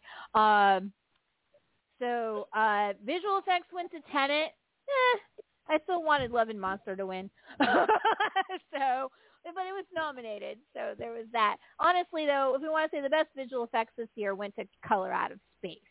Uh, th- that was my favorite, and but there, there's no way in hell Yeah, that was the great. Academy- no one's gonna nominate that movie for an Oscar. Um, let's Hmm. see, and uh, any That other and Chainsaw Ch- Award though. Eh, yeah, it did win a Chainsaw Award for makeup, actually. Which, by the way, is Yep. my favorite part of that movie. Uh, the the llamas. Sure. Oh my God, they Yeah. The llamas out. are the best thing. Yeah. Oh yeah, the llamas are just That's oh my so God. crazy. Oh my, it is great. Um, Orrin, uh, Color Out of Space, you might actually be interested in. It's a Lovecraftian adaptation starring Nicolas Cage, and it's about aliens, and it, but it's so much more co- it's different, complicated than that. So I, I would I would say that It's that's a, that's a, you might actually like that one. Uh, so try it. Um, and then last but not least, Mank gets two awards because they get also production and design. So it looked pretty according to the Academy, but it didn't have anything else in it. so, but we're glad. So that's the basic Oscars. The the show itself, how did we feel about it? It was okay. I actually thought it was a little dull. Um, other than Glenn Close doing the butt, um, the speeches were okay. Um, the, I freaking loved Harrison Ford. Yeah. Wherever he oh is, no matter where he God, is, he Harrison just Ford reading the executive screening notes to the editor for Blade Runner. The voiceover is terrible. The audience will fall asleep. Uh, Is he on drugs? he wasn't Are they wrong. all on drugs? It's amazing. I, I think I posted the whole list, uh, the original screening notes uh, to the Archivist Bet on Sexy Witches Facebook. Oh, I you did. You did. Oh my God, really? I haven't So seen good. that. Thank you. Thank you. I'm Oh, gonna have to my read that again. That is. I had a blast checking that out. I- Thank you. I there's hated the another end layer to that though. Go ahead, Raven. Right? There's another layer to that which is anytime Harrison Ford is speaking anywhere, he looks like he wants to be anywhere but where he is. Yes, so that is put true. on top of that a layer of like some kind of self-loathing, but also like outward loathing uh, towards Yeah. everyone who's listening, uh, and it makes it doubly hilarious because he just looks Just like he'd wants- rather be anywhere else. That's he just true. wants to be left alone in peace to crash his airplanes. I mean, think it's he's amazing earned that. in Los Angeles. Yeah, you should see him on the talk show circuit. Uh, when he's on Jimmy Fallon, Fallon, I feel like Jimmy Fallon's life's in danger Probably. because Jimmy Fallon and Harrison Ford are like oil and water. One is just way too excited about stupid things, and the other is just you know. Um, yeah. I think that The I think tense that- room. I think that- the tense room. I think the Go thing that confused me most about the night was Joaquin Phoenix has been pretty averse and antisocial through most of his career. Last year he was passionate, if nothing else. I mean, he was maybe a little overly passionate and excitable, but he was, you know, he was talking about veganism and everything and fixing everything in the world. This year it looked like he regressed to like five years. Like I don't know, he like he he was he did not look like he wanted to be on stage. It almost looked like he couldn't even remember the actors' names he was honoring. I don't understand Ooh. what happened to Joaquin Phoenix when he presented Best Actor. Maybe Mhm. he, well, You're right. I, He- it, it also was in a really weird placement in the show because they don't normally end with Best Actor, and they did this year, which kind of screwed up because everyone thought it was going to go to Chadwick Boseman for Ma Rainey's Black Bottom, Right. and it didn't. It went to Anthony Hopkins, which Aaron Well, called. so That's I, the it- other reason they had him as a presenter is Yeah. because last year also I mean, this. of course he has to he has to because um well actually they don't have to. to, but they used to do um the swap where best actor would present best actress. yeah, I Right. really I feel that. like they s- what? I thought I preferred that. Go ahead. Oh, and this year it feels like they switched it because last year he talked about his brother and his brother dying early um and romanticizing, you know, um what hap not what happened, but just like the life that he had with his with River. And so it seemed like they Mm. set it up so that someone who had lost someone could present the award to someone who has passed away and it would end on this swelling emotional note and that's why they put that in that slot as well instead of best picture there and then everything they had bet on fell to pieces when it was Anthony Hopkins and then he wasn't even there. And then it's did okay, hear I'm that- Questlove, watch my movie, that bye. Anthony Hopkins Yeah. Anthony Hopkins actually, his agent said that he would Zoom even though it was late at night in Wales. That he would Zoom into the ceremony, and the producers denied him the request. So Anthony Hopkins What would the Yeah. have have been there. Yeah, that's That's crazy. fast. That that that was a bad call, Ripley. That's way a bad call. Yeah, absolutely. It, He it- gave a Terrible nice acceptance speech the day after, after he had a good night's rest. Which, if you're 83, you probably should, you know, don't wait in the middle of the night for the award. Yeah. Right.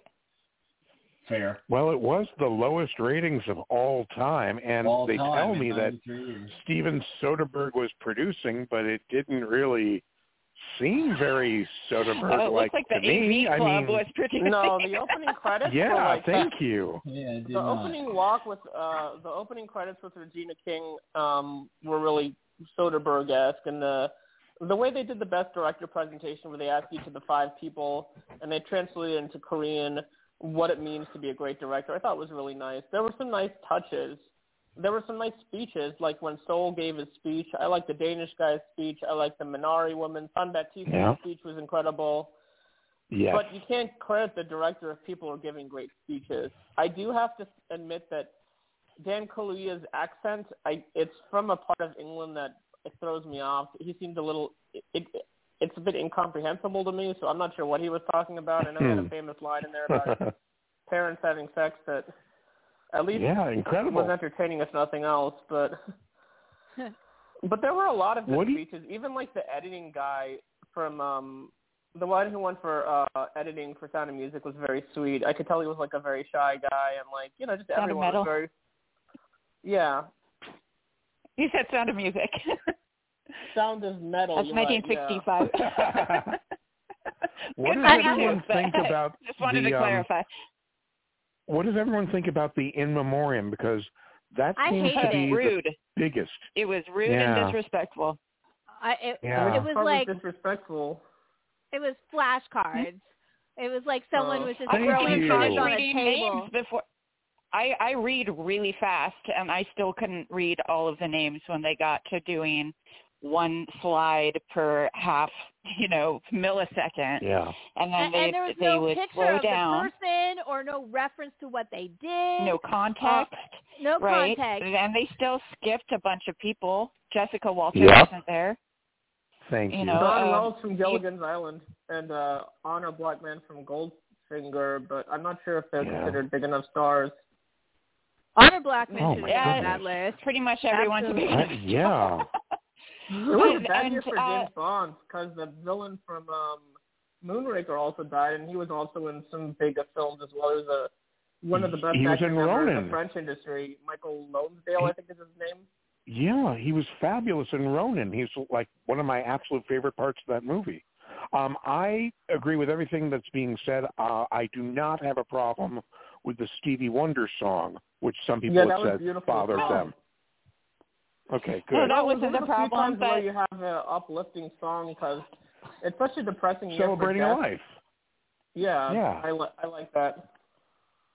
Right on. There's also there's also like a global pandemic, so maybe your audience is expecting that people like more than ten people died this year. So it's Nicely okay said. to have more than one song. It's okay to take your time for just a minute. And if you are trying to edit for time, do not edit the memorial. You just spent 25 minutes getting to the butt, and I'll tell you, the butt is great, but there's other things you can cut and trim um, instead of this moment because some people, that's the only reason they, they watch. They want to, Yeah. they're catching up. Like, oh crap, I No didn't doubt. know that. Uh, so I have it was, never- it was kind of, I thought it was rude. Go ahead, sorry. I have gone to a, a, a dozen Oscar parties, and I have never, ever, ever once not heard somebody somewhere say, "Oh, I didn't know we lost them." Mm-hmm. I didn't know we hear- lost uh, always. Alan Parker, and I just saw um this film called Bugsy Malone he made with uh all kids Yeah? gangster film was weird. Oh yeah, with with Jodie Foster and yeah, yeah, Jodie. Foster was in it. It is a very strange movie, but it's kind of cool in its own way. Um, so, um, so I don't know what this means for the Oscars. I mean, this year and last year just kind of threw everything off, anyways. Um, and Hmm. it was kind of bizarre because a couple of the people are like, "Yeah, this is the first time I've been out to do anything, and I'm in a full tux. What the hell, you know? They- you know."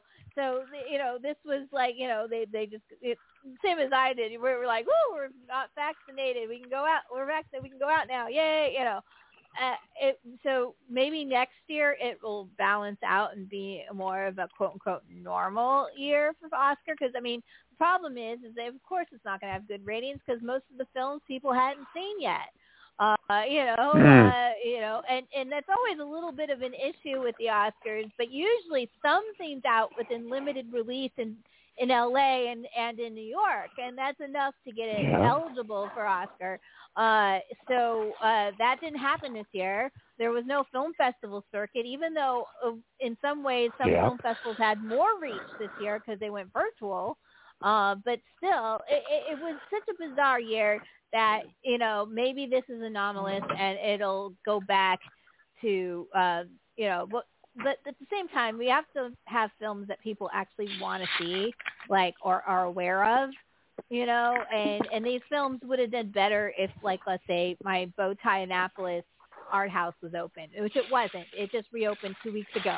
And then it opened with Promising Young Woman, which makes me happy. Uh, so, um, and speaking of art house, I have one more Oscar announcement before we move on, and it's aside. It's not not about this year's Oscars. It's about next year's Oscars. So, as you know, I am an associate producer on The Stylist, uh, Jill Gavarian, uh, Gavarian's film, right? Jill Six's film. and um, well, uh, it got a distribution deal with Arrow, right? It also has been running the Yeah. festival ticket. Um, yeah, what is that? It's someone's eating. Please stop. it sounds like someone's eating on my on my microphone. Um, but so so um, the film festival circuit, it did really well with. Um, hold on, just a second. I'm gonna fix this right now. Exactly what I thought. Okay. Don't mute your anyway, mute your mic if you eat. Anyway, um, so um, it, what's awesome is that um, it got accepted to the Florida Film Festival a couple weeks ago in Orlando. That is an Oscar eligible festival. If you play there, you're eligible for Oscar. So that means the stylist has officially made the long list. Congratulations. Yeah. That is um, awesome. It's just the long list. There's a lot of fucking. It's a long list for the reason, right? There's a lot of movies. There's usually like 300 to 400 titles eligible for Best Picture in any one year. But it doesn't matter because it's just that it got accepted into a festival and enough people have seen it that it could. Could you imagine if Najarra Townsend or Brea Grant got a, a nomination for acting? I mean, it, the idea of that would be like That would be badass. It would never happen, but it would be awesome. Or or if it got a surprising cinematography or screenplay nod. But you know, it's not going to happen. But it doesn't matter. G- The girls can dream. and, is, and that and that Jill is doing so well with this movie is beyond uh, anything I can imagine. I'm so happy for her. Uh, she uh, not only is it was it number one on the Arrow app, it's the most streamed film on Arrow. Period. Uh, Nice. So Awesome. yeah, Right on. which is like a big deal if you know what. Um, That's you know, super what's on the impressive. That app is yeah. rocking. Yeah, and it's well deserved. It's a great film. I've decided to keep my Arrow for. I got the fifty dollar year package, and I've decided to keep Yeah, I it did- for a year. It's pretty cool, right? There's a lot of stuff on there. Like I watched the original Django from 1966 uh, Nice. recently. Nice. A lot of, a lot of cool That's stuff on there. There's also Bat Pussy. Have you any of you streamed Bat Pussy? I haven't watched it yet. yeah, but I haven't been in the mood for old I don't porn think I have. lately. I But, uh, I wish it was Um, that it's good, in my queue now. I wish it was But I that haven't good, seen it. Aaron. Surprised to Oh my god. Oh my. So uh, it, okay, so I'll I'll I'll not talk about Bat Pussy herself 'cause she's the only good thing about the movie, if you can say that is a good thing. But basically, it's like Right. watching this really annoying couple try to fucking fight for ninety for sixty minutes. Like you always cheat on me. Well, you move blah, back and forth. It's just it's not pleasant. They're not Is it like they're- mumblecore? Wow. no, they're just ranking on each other. They're not even nice. Just So, like, like, and, and the sex is bad, and, and, and so that's not redeeming it, right? Because you know you can get through bad dialogue in a porn film if the sex is good, vice versa for that matter. uh, you know, uh, but no, it, it, it, the bad pussy part is kind of funny. I won't get into it, but the and there is some moments in the score that are entertaining, but that's seventy porn, seventies porn for you. There was always entertaining strikes in the in the score somewhere. Um, I love the score to Deep Throat. Bubbles is such a great song. so, uh, but uh, but yeah, so I watched Bat Pussy. That almost made me want to delete my Arrow app right there. But I also it's my fault for putting it on. I I put it on willingly. Bat Pussy, sixty. It said sixty nine We minutes. all make I'm like, I, choices. Yep. So I watched Bat Pussy, but there's a lot of great stuff on. There's a lot of video nasties on the Arrow app. Uh, you know, between that and Shutter, you've got almost all of them at this point, right? I just so, got Night Flight also, and I love it. Ah, Oh, that's what I want to get is Night Flight. Yeah. Yeah, it's only four ninety nine Yeah, a month, amazing. and if you're a youngin, uh, Night Flight was on USA, I believe, 1981 to 1988. So it predated MTV, but they showed a lot of music videos and a lot of new weird uh, music and experimental videos, uh, weird clips from public access shows, and then B movies and sometimes wrestling. There's a bunch of old wrestling on there. There's a bunch of um punk rock interviews. There's a Devo documentary. There's a Wendy O documentary. It's pretty badass. So even if you just get the first four dollars and ninety nine cents, like I think you'd have plenty to watch during the trial. It's Awesome. The- and and I highly obviously I'm biased because the stylist is exclusively on the Arrow app, but I really love Right. the Arrow app. I'm liking it. Shutter is on fire right now as well. If we're talking about films, Yeah. uh, uh, that they've been adding more and more great content. Joe Bob started up again with a couple of great episodes back to back. Oh my god, so good. Um, and Orrin, I want Chainsaw Orrin. You War. who's on? I want Orrin to start watching Joe Bob because um, Yeah. he's a ner- he likes the info uh, uh, so he can get the context and the backstory to some of these movies because sometimes how a movie gets made is better than what hap- than the ex- execution of the film especially in horror like w- talking Right. about a Herschell Gordon Lewis movie is sometimes better than Yeah. watching one Oh, so, yeah. I don't know on about this that. Friday, right? yeah so You know who's you going to be on with Joe Bob this Friday, don't you? no Jeffrey Combs. Oh, that's yeah, Jeff. Oh, Oh my boy, my boy! Oh my god! Yeah. What, what, what are they playing? They've already done Castle Freak and Reanimator. He Reanimator. never says. He never says. I wonder which one it's gonna be. Oh, they Yeah, haven't he done from the they haven't done from Beyond yet. Oh, that'd be cool. There you go. Yeah, that might be it. Um, so um, you know, and and now that uh, let's move on to our actual. We're not going to redo the top ten like we did before, but what I wanted to do is to like you know I wanted you guys to compile a list of films that were eligible for our countdowns, but we didn't get them in for some reason, and or if you wanted to reshuffle your list, we can do this now. And since the Oscars was a good time to do that because some of those movies would have been on our list. Um, one of them did make my list actually um, after I saw it. Um, we're going to talk about 2020 Redux here.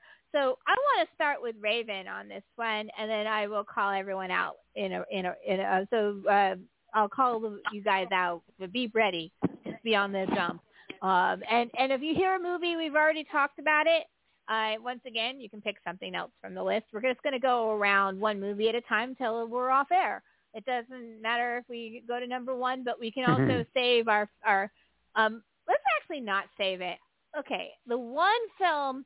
Let's start, and we're gonna start with Raven, and I'll call people out, and we'll try to keep the order. But I'm really tired, so and I still have to pack for Atlanta.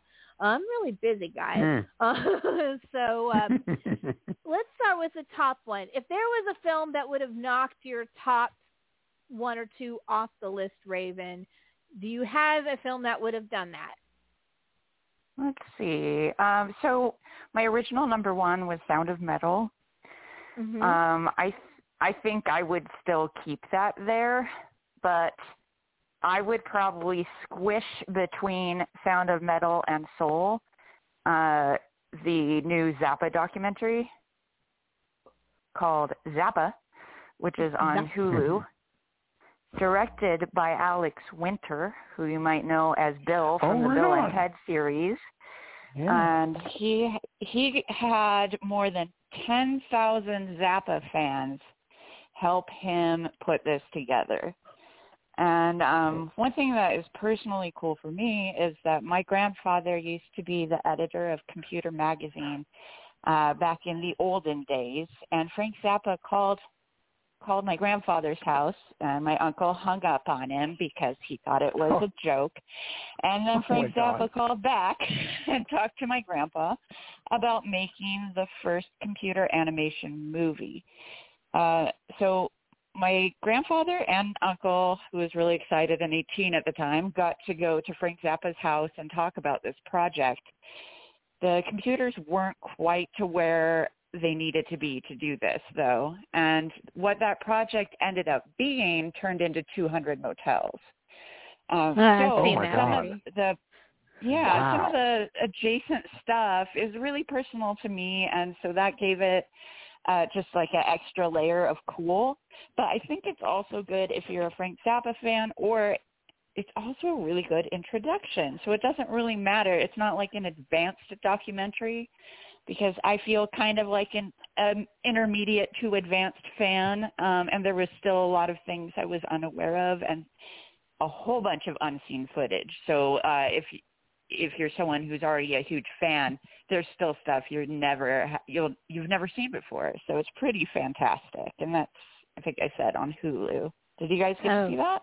No, but I definitely now I that you say that, that. oh my gosh. I mean, that It's sounds like great. my, fantastic. You know, Yeah, check it. one of my favorite things I of all time is the dental hygiene movie on Into a Hundred Motels. It's absolutely one of the funniest segments. I'm stealing the room. I say that all the time. No one knows what I'm talking about, but I do. I'm stealing the room. Um, so anyway, uh, especially when I'm in a hotel, I usually yell that. Um, and as a matter of fact, I did this weekend. I even did. Okay, so let's go. Let's keep it on the West Coast. Aaron, same Hmm. question. Is there a movie that would knock out, potentially knock off your not top one or two that's that you have seen since then? What would it have been? Um, nothing really knock it off. However, something I would definitely add that I hadn't seen before is uh, another round, uh, which I Nice. did enjoy. It's got some problems, but I, you know, I again, you, should have some females as you know characters rather than wives, but we could get into that another time. Um, I'm I'm interested to see uh, what the American remake looks like. Uh, there was a huge auction for it even before it won the Oscar, and uh, Leo DiCaprio's production company beat out Jake Gyllenhaal's company. So it's going to be Leo in the uh, remake, and uh, we all know how much he's been uh, going after another Oscar. So is it possible we'll see an Oscar from a previous Oscar film? Maybe. We'll see. All right. I I watched that today, Aaron, and uh, I also got to say the last 20 minutes has some of the best choreography I've ever seen. Yes. It's like Christopher Walken, weapon of choice level amazement. Yeah. So uh, even if you don't care about the movie, watch the last 20 minutes. Do you should think watch the American movie. version should be called The Power of Positive Drinking? Yes. Okay. I, I will call Once Leo. again, we'll get it set up. It has a lot to do with the Mads, though. He's he's like Oscar bait. Absolutely. Oh yeah. You know, Well, without his range win- is amazing. His Yes. if you've seen him in anything else ever, you'll be like, "What?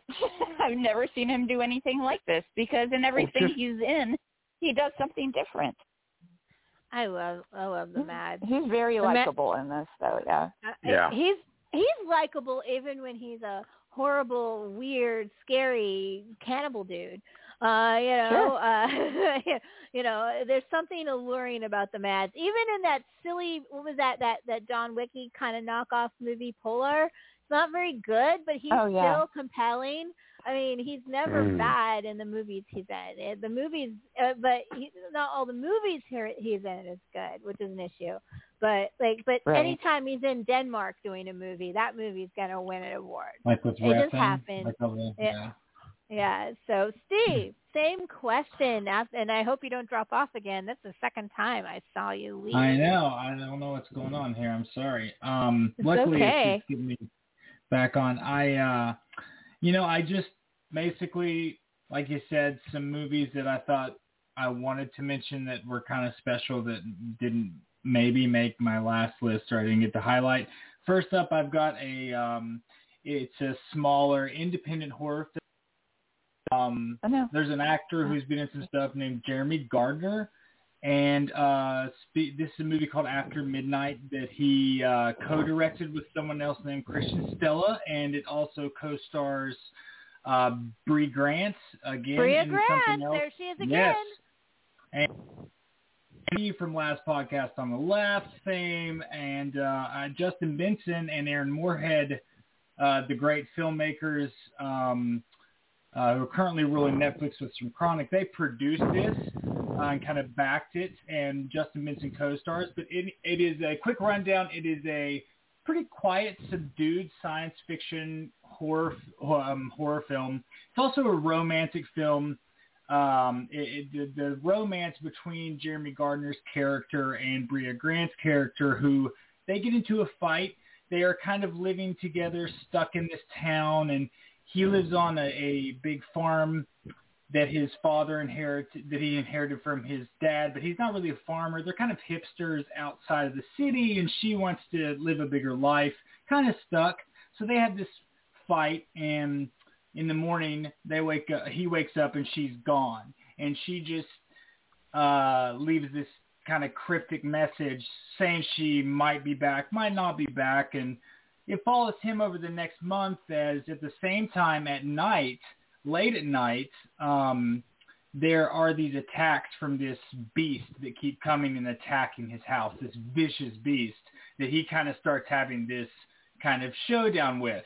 Um, and where it goes, whether or not there's an actual monster, you know, or this, or whether or not they're going to get back together, kind of all kind of, um, you know, kind of interweave in this cool way, and, and like it's just a smart screenplay. And funny as well. So if you get a chance to check that out, if you like, now it is it is quieter. You know, it is it, it's more little subdued. The scares they're good scares, but you know it's very deliberately paced. So um, yeah, it's uh, but it's it's a good time. After Midnight is one of the coolest, uh, I guess, smaller budgeted uh, uh, films I saw last year at all. And I wanted to augment my list also with a Brea Grant movie because I went on a Brea Grant binge because of of the stylist. So um she also she was on a friggin' roll last year. Um she did she directed a film which didn't make my list, but I do think this group should see and Orrin should also see it. stars Angela Bettis. It's called Twelve Hour Shift. It's about a nurse that sells um, human organs on the side, and hijinks ensue. Oh, wow. It's a very dark comedy of errors, super dark yeah. comedy it's of errors. Cool. It is. It's kind of cool. Um, the one though I thought was interesting and kind of stuck with me is a movie called Lucky. Um, you can see it on the Shudder app right now. Um, she stars in it, and it's a metaphor for domestic violence. Um, it's very interesting. So she's sitting on the couch with her husband, and they're having a nice evening. And he's she's like, "So how's how's everything going?" And she he goes, "Oh, everything's going great with us, except for the guy that keeps coming um, over every night trying to kill us." She's like, "What?" Yeah, you heard me. The guy that comes goes to our house every night tries to kill us and she's kind of like freaked out by this conversation, which most of us would be. Sure enough, that night, a guy comes into the house and tries to kill us, and they try to kill him, and they successfully kill him. They call the cops, and everything's fine. And she goes, "This is going to be really bad for us." He goes, "Oh yeah, it is going to be really bad for us, but really, it's going to be more bad for you." Um, that's coming from her husband. And then it gets weirder. Um, he suddenly gets in a fight with her and disappears. And all it is, she's left alone in the house with a guy that keeps trying to kill her every night. Um, and it's a endless cycle of cops coming over, people trying to kill her, beating her over and over and over again. And, um, you know, people trying to do the right thing, but, you know, people like trying to help her with mental illness, but they're making it worse by just, it, it, and it really kind of it's a really interesting film. Um, I would recommend it to this group here. Um, and, and, and it's, it's domestic violence is, is a really hard film, um, sell on film in general, even as a horror film, because people don't like, you know, unless it's home invasion, people don't really like watching other people beat on each other. Um, but the way they mm-hmm. did this, it set it in a more abstract, realist way, which made it easier to digest the material. So um, it, yeah, it is very much an abstract realism type movie. So uh, so Lucky, I recommend Lucky, and it's on the Shudder app. Um, Orrin, you don't have a top ten list, but what was your favorite Best Picture of the nine that were nominated? I do have a top ten list. Well, did you make one for my show? Of course, but I'm not know if you have time for the whole thing, so. No, I'm not asking for the whole thing. We only read our top fives anyways. Uh, so what is your top, talk about one of your top one or two films. Any of the film, and, and do you think it's better than, if it's, if it, if it's not an Oscar movie, do you think it's better than any of the Oscar movies? Of the Oscar movies, the my number two is an Oscar film, which is The Trial of the Chicago Seven. Which is funny because I usually find Aaron Sorkin very insufferable, especially in the 2000s. I just found him very preachy and, um, you know, he couldn't get out of his own head. But I really loved Molly's Game, which I just I didn't think. And then Trial of the Chicago Seven was fun. It showed that he could write a lot of different characters, a lot of different voices. Um, it's one of the best. I, I'm a humongous fan of Inherit the Wind and Judgment at Nuremberg, so I wouldn't say it's the best courtroom drama I've ever seen but it's up there, and it certainly pokes fun at. I mean, it certainly challenges the notion that justice is really always on the nose in this country. Um, I'd also like to add, my number one is Palm Springs, which a lot of people have probably heard about. My number three, if I may talk about that, is uh, an HBO film, which normally wouldn't be eligible as a movie, but this year they made it eligible, called Bad Education, with Hugh Jackman and Allison Janney, and it just is kind of a it's just a movie that shows that people can um, justify, you know, evil in very easy and slippery slope kind of ways. And in this case, the evil is embezzlement. And uh, it's just a really, um, it's really a very relevant. I found it to be a very relevant film. So that was one of my top ones this year. Nice. Uh, I totally forgot about Bad Education. And with that cast, I should have put it my in list. already. It's on your list? Excellent. Frick, Yeah, frick, on my frick. read Raven, list. Raven, we're I'm back sorry? to you. So what what do you Oh, want to talk oh, about Here? I am. I was so I was so Back into around it. we go. My goodness. All right.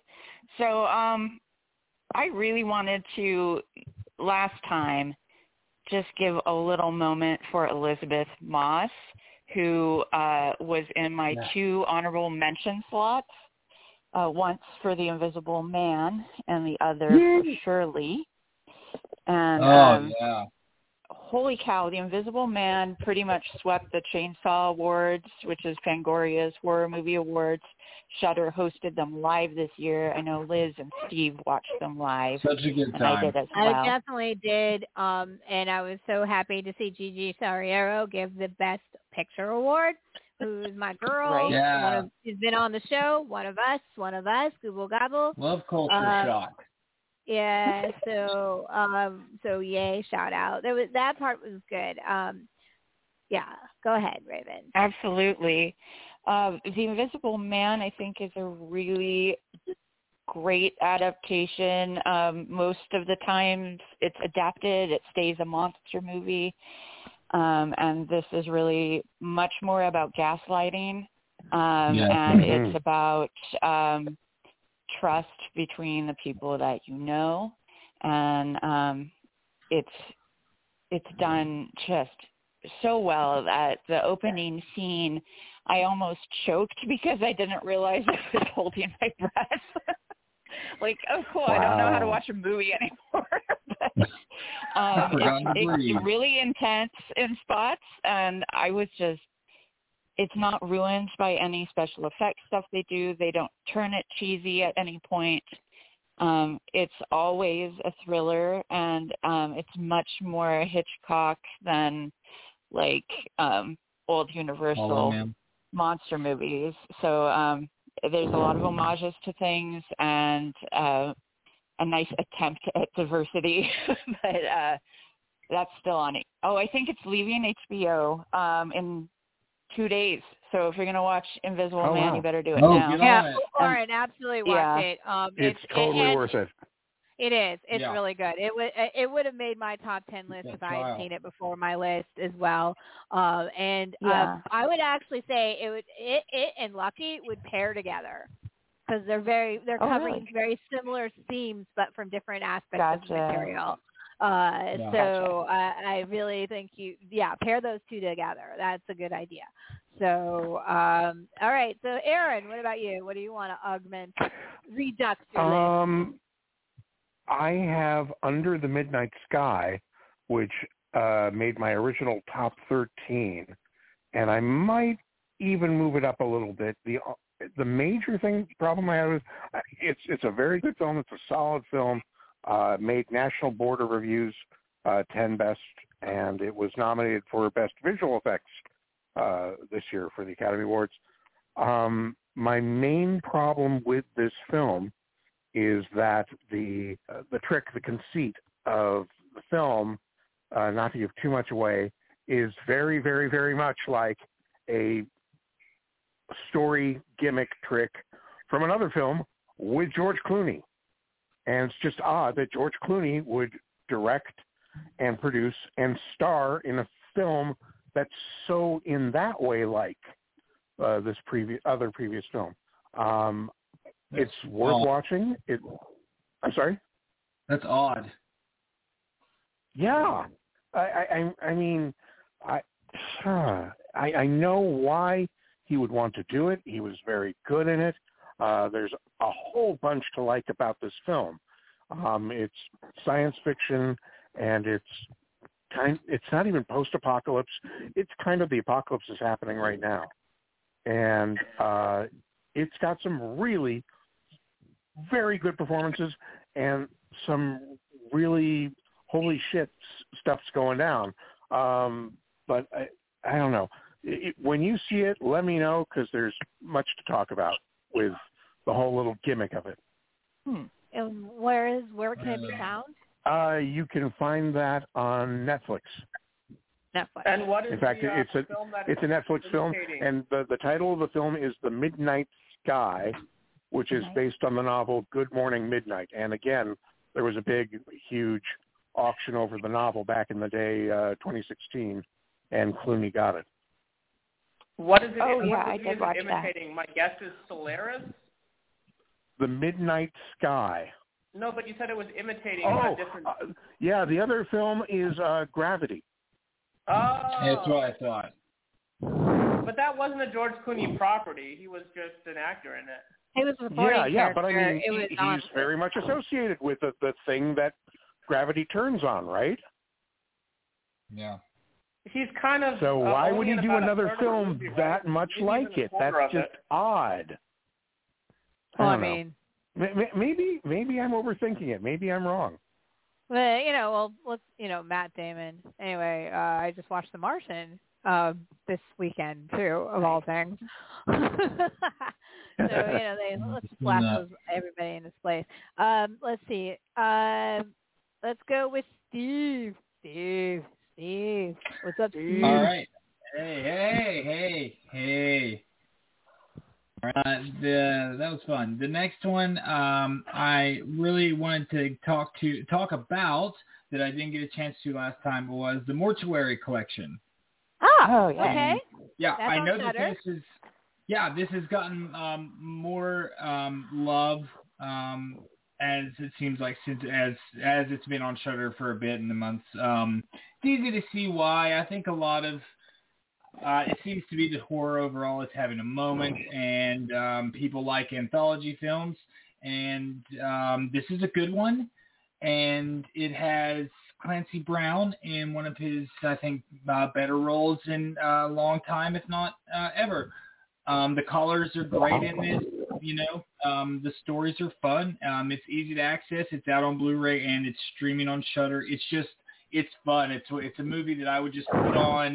You know, I like Creep Show. I like Tales from the Crypt. If I'm just having, you know, if I just Halloween flavor, it's it's good for your spooky fix. Nice. Spoopy. Um, I lo- and it and it also I forget what it won for, but it did win a mortuary Clancy uh, won. a, a chainsaw, right? Best actor. Yeah. Yeah. Yeah. Yeah. So yeah, the That's chainsaw right. I'm awards was, short. that was fun to watch that sh- uh, live. You know, there's been a lot That of was like, great. there's been a lot of like awards shows, and the Rondos just finished their closed out their nomination, so we'll get their wins soon.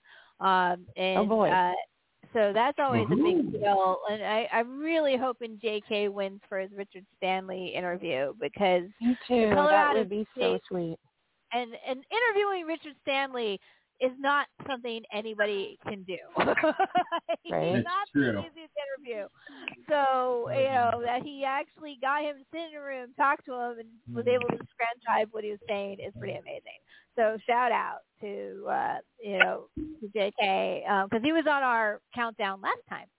So Um, Mm-hmm. I did want to talk about my favorite movie of the Oscar films that I saw this year, and then I've mentioned already a couple of times on this podcast, uh, but um, it was uh, Judas and the Black Messiah.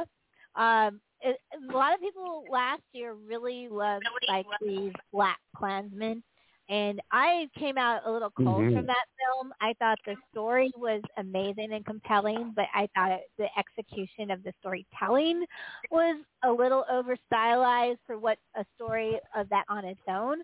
And I think a lot of the issues I had with that film were not in this one. And this one is really, really like character driven and actor based performances and it was my favorite um, acting performances of the Oscar lists as well, nominees. Um, once again, I still still was wishing that Lakeith Stanfield won for. Uh, he was also, by the way, in uh, Lovecraft Country, so he had a really good year last year. Mhm. uh, but I really wanted him as Bill O'Neal to win the award. But I wasn't upset that Danny Kaluuya won. I just kind of wished it was Lackey's. But I knew people would would go for this last year performance. But there's solid performances all the way through. Um, and the story itself is is really heartbreaking and tragic. And I was a blubbering mess by the end of that film. I was like, even though I knew exactly what was going to happen, but it also makes it super relevant, especially with our last year, um, to say that this shit hasn't stopped. This is not a problem that is only a few years old. We've been having issues with with this kind of violence on black men since the beginning. You got to remember, around the same time, we also bombed a Black Panther um, installation in the '60s with a bomb. We dropped a bomb and killed a bunch Yeah. of people. Uh, you know, so. Uh, you know, there there is there's a lot of stories that people have forgotten that we got to start reminding some of these kids about. That this is not isolated incidents. Um, you know, so I really think it's it's a timely film that way. Um, I actually think Nomadland's also a timely film in many ways because you know there are you know there's a whole subclass of, of of I like houseless people out there that most of people don't even realize exist. So I do because I work for the Mm. Park Service, right? Well, so there's I, a good book I recommend uh, on the topic of Nomadland called White Trash by Nancy Eisenberg. E I S E N B E R G. Ironically, there was also a book called Hillbilly Elegy, which sort of explained away that poor white class. But the movie was made by Ron Howard, and he's never very good with book adaptation. So the movie was pretty oversimplified and not particularly enlightening. Sorry for interrupting, Mm. but uh, on the topic No. of Nomadland. that was good, and actually you were up anyways. Um, so um, uh, where was I? Uh, so yeah, just Black Messiah. I really do think people should watch that one. If you haven't yet, I really liked it a lot. Um, and Orrin, do you you have another? How about a film that has nothing to do with Oscar on your list? Um, well, there's an independent film called Blow the Man Down, which is my number four is uh, News of the World. We Ah. talked a little bit about that. That's a western. It's a, the western is the western hero is traditionally kind of a loner who has no place in the society he's civilizing because he's an outlaw. So this is like, what if like Ethan Edwards in The Searchers? What if he wanted to be happy? Like, what if you know? It's about a it's about a western outlaw who like dares to be happy and it has all the. It's a great western. Um, if you want a more independent pink, has anyone ever heard of Blow the Man Down? It's on Amazon Original. Yeah. Yeah, I'm Yeah. curious. I very much enjoyed that. It's it's a noir with uh it's a it's a kind of a it's a noir set in Maine. I, w- I wouldn't call it a film noir because it's it's not lit at nighttime, but it's it's a it's a crime story with traces of noir and um both the protagonists and the antagonists are elderly women, which I thought was kind of unusual. Um, and Margot Martindale is absolutely terrific as the owner of a brothel, uh, which is one of the main sources of revenue for this town. And Joan, Jane, Squ- June Squibb, I believe her name is, Annette O'Toole, and someone else are maybe opposing her. And there's a couple of murders that shake things up. And it's a really, it has a very strong regional flavor. And I like the idea of just kind of a movie starring elderly women in, in both the good and the bad roles. and it was a really interesting film. I I enjoyed it very much. Very cool. Well, excellent. Um, so we're back around to Raven. We have time probably for one more round before we should go for the evening. So let's give it one big more punch, and then we're going to book out. So what's your final, let's put the button on 2020 and start concentrating on films like Psycho Hmm. Goreman. Yeah, Psycho Goreman. Woo. Well, um, I think I have a good 2020 ending note for my list. also on Hulu. Hulu is like a lot of my movies this year. Uh, Right. Possessor, written and directed by Brandon Cronenberg. Um, oh wow! you heard the name Cronenberg. That's pretty much all you need to hear. I know Right? Steve had it What as were you his gonna number one this year. Yeah, that's my number one. that was your one. Oh my gosh! Yeah. I just watched it. Crazy, right? so good. Um, yeah, I think everything else on my list uh, we have kind of covered. I I did we talk about I'm thinking about ending things last time? No, we did not, but I did oh, see it. Wow. Yeah, Yeah, um, about that. For sure. I really liked that too. That's uh, written and directed by Charlie Kaufman. It's on Netflix.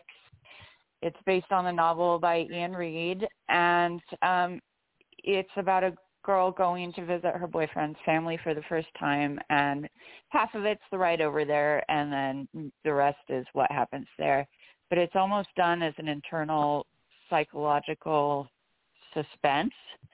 Um, and then there's a bit of absurdism hanging around as well. Uh, Toni Collette is the boyfriend's mom, Love and her. then the guy that plays the dad is David Thewlis, I think is how you say it.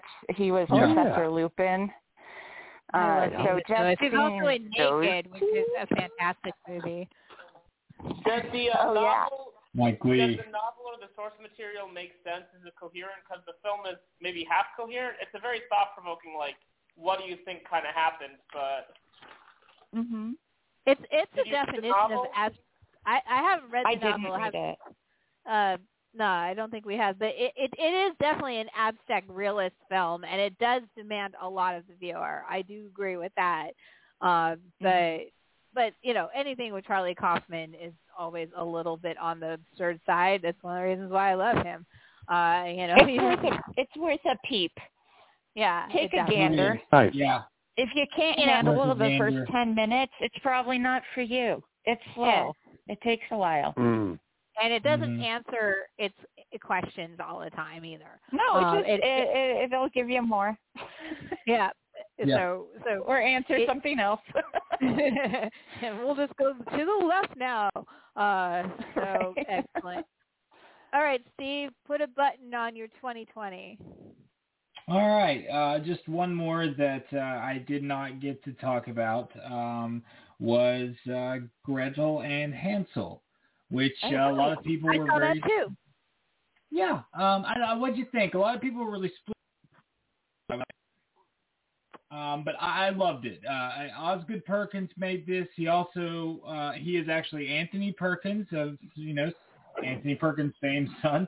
Uh, he is um, uh, he made the Black Coat's daughter. I am the pretty thing that lives in this, in this house. And um, Gretel and Hansel. Now he has a very uh, atmospheric, um, very much a slower uh, burning kind of building type film, very deliberately paced again. And uh, his films, you can they can be seen as bleak. They often deal in kind of folk horror, and they can be quite horrific and shocking. Uh, they fit in the mold with a lot of like more um, kind of of the new horror that is coming out. Um, uh, some people want to s- s- bring out that elevated,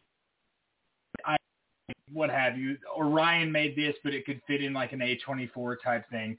Um, but anyway, it's atmospheric. There's a great performance at its center uh, by the witch.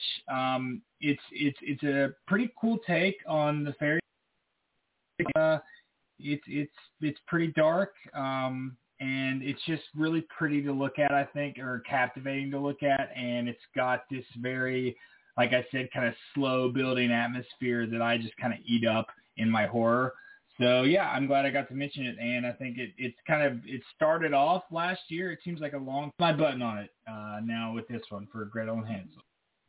Uh, you know, Alison Krige is particularly good in it, and so is Sophia Yeah. Lillis. Um, she's really good. I think Sophia Oh, yeah. Lillis might be a force to be reckoned with for many, many years. Um, so let's keep a look. I always root her on when she's in a, in a show. Um, so um, I wish it stuck the landing. I think it kind of ended abruptly. Uh, honestly, Steve, like all of a sudden, does. boom, it does. It's over, and and It there, does. there was I, but that's really the only the build up to the point. I just wish the payoff was as good as the build up because the build up is pretty good, and there's a lot of Yeah. chemistry between Allison Krige and the two kids in the movie.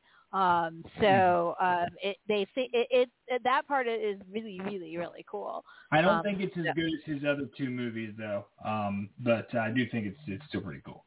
But this is also more approachable than his other two movies. Uh, For sure. So Yeah. yeah. So uh, there's that too. This is this one is one you show my daughter. You know what I'm saying? Like you know, yeah, I, yeah, I, definitely. Yeah. Um. I, by the way, I showed her Slaxx the other day. Uh, Nice. Yeah, Oh, and she watched it with me, and I highly recommend Slaxx. That's gonna so far So fun. my 2021 That was list. fun. Slaxx is in my top 10 right, Right. now. So, um, but anyway, I Right digress on. that. Um, let's see where we got studios. Uh, Aaron, we have to put a button on it, right? Right on. Me, orange? Um, well, We haven't got the I'm orange sorry? yet. Or I think I went out of order. I get. I think I missed Aaron. That's I cool. cut- so I think Aaron, you're up. uh, Aaron yeah, yeah. Um, yeah, just a quick note on uh, my top one: uh, Star Wars: The Clone Wars, the final season, uh, episodes nine through twelve. The last four episodes, if you put those together as a movie, it would be in my top three Star Wars films of all time.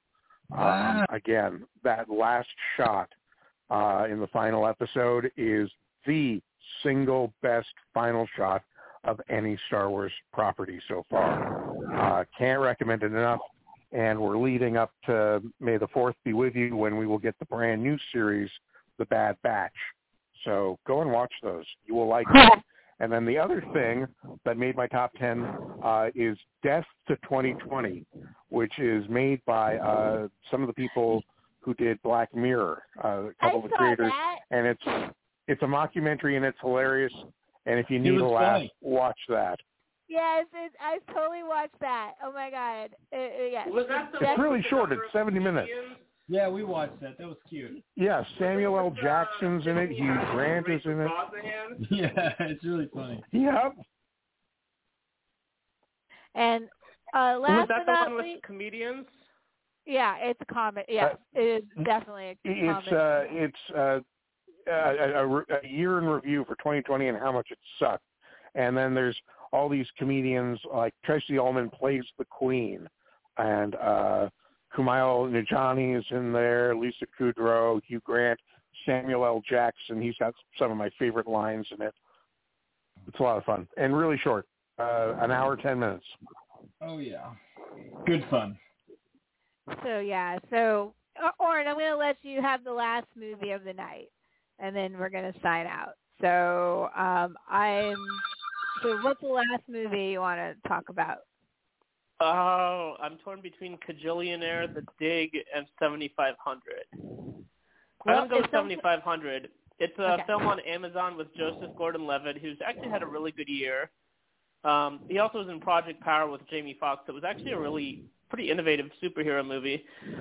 7500 is a basically a film about an airplane hijacking that's very tightly shot. It's it's theatrical. It's shot in a very tight. I mean, it's it doesn't involve a lot of characters.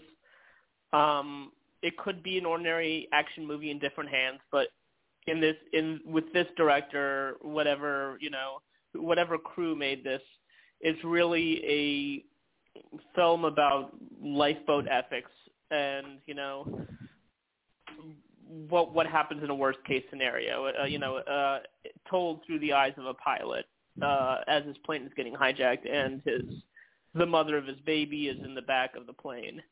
Um, it's just a very it, you know I like films that are thought provoking, and it's it's not just a thriller; it's also a thought provoking thriller. So I really like that a lot. It's in my top ten at around eight, I think. Well, great. So there's a lot of good films in 2020. We just had to wait for them to actually come out where we could all see them. And I think we have definitely covered a lot of great films. So thank you, everyone, for being on the show tonight. Um, thank you on everyone from the that came called in for the Grindsploitation Film Fest. We had four people on the line. That was amazing. Um, so, um, Orrin, once again, before you sign off for the night, where can they find you online? Orrin, is he still there? I don't Hello? know. Hello. Oh, there. Orrin. Do we? Hey. Eh, well, all right. Well, he lost the chance for a plug, so I'm going to jump back to Raven. That. Raven, where can they find you on the interwebs, and do you have any appearances coming up? Hey, I got cast on a couple of things, but I can't talk about them yet. But I will soon. Yay! Um, I would like to use my uh, information tonight to please ask for Yes. donations to the Clinton Street Theater, which runs the longest running Rocky Horror Picture Show Yay. in the world. That's Uh, one employee, Nathan Williams, it's his 40th birthday today, has been running the projector by himself. And we were supposed to have the first tickets available again after he's been by himself for eight months. Uh, we just went into Goodness. emergency extreme lockdown. So on Saturday, Nathan will be celebrating his 40th birthday, volunteering to keep the film running. If you can, please go to donate.cstpdx.com to donate to the theater. And if you'd like to donate to Nathan for his birthday, you can donate at paypal.me forward slash Artimus, A-R-T-I-M-U-S, tree frog.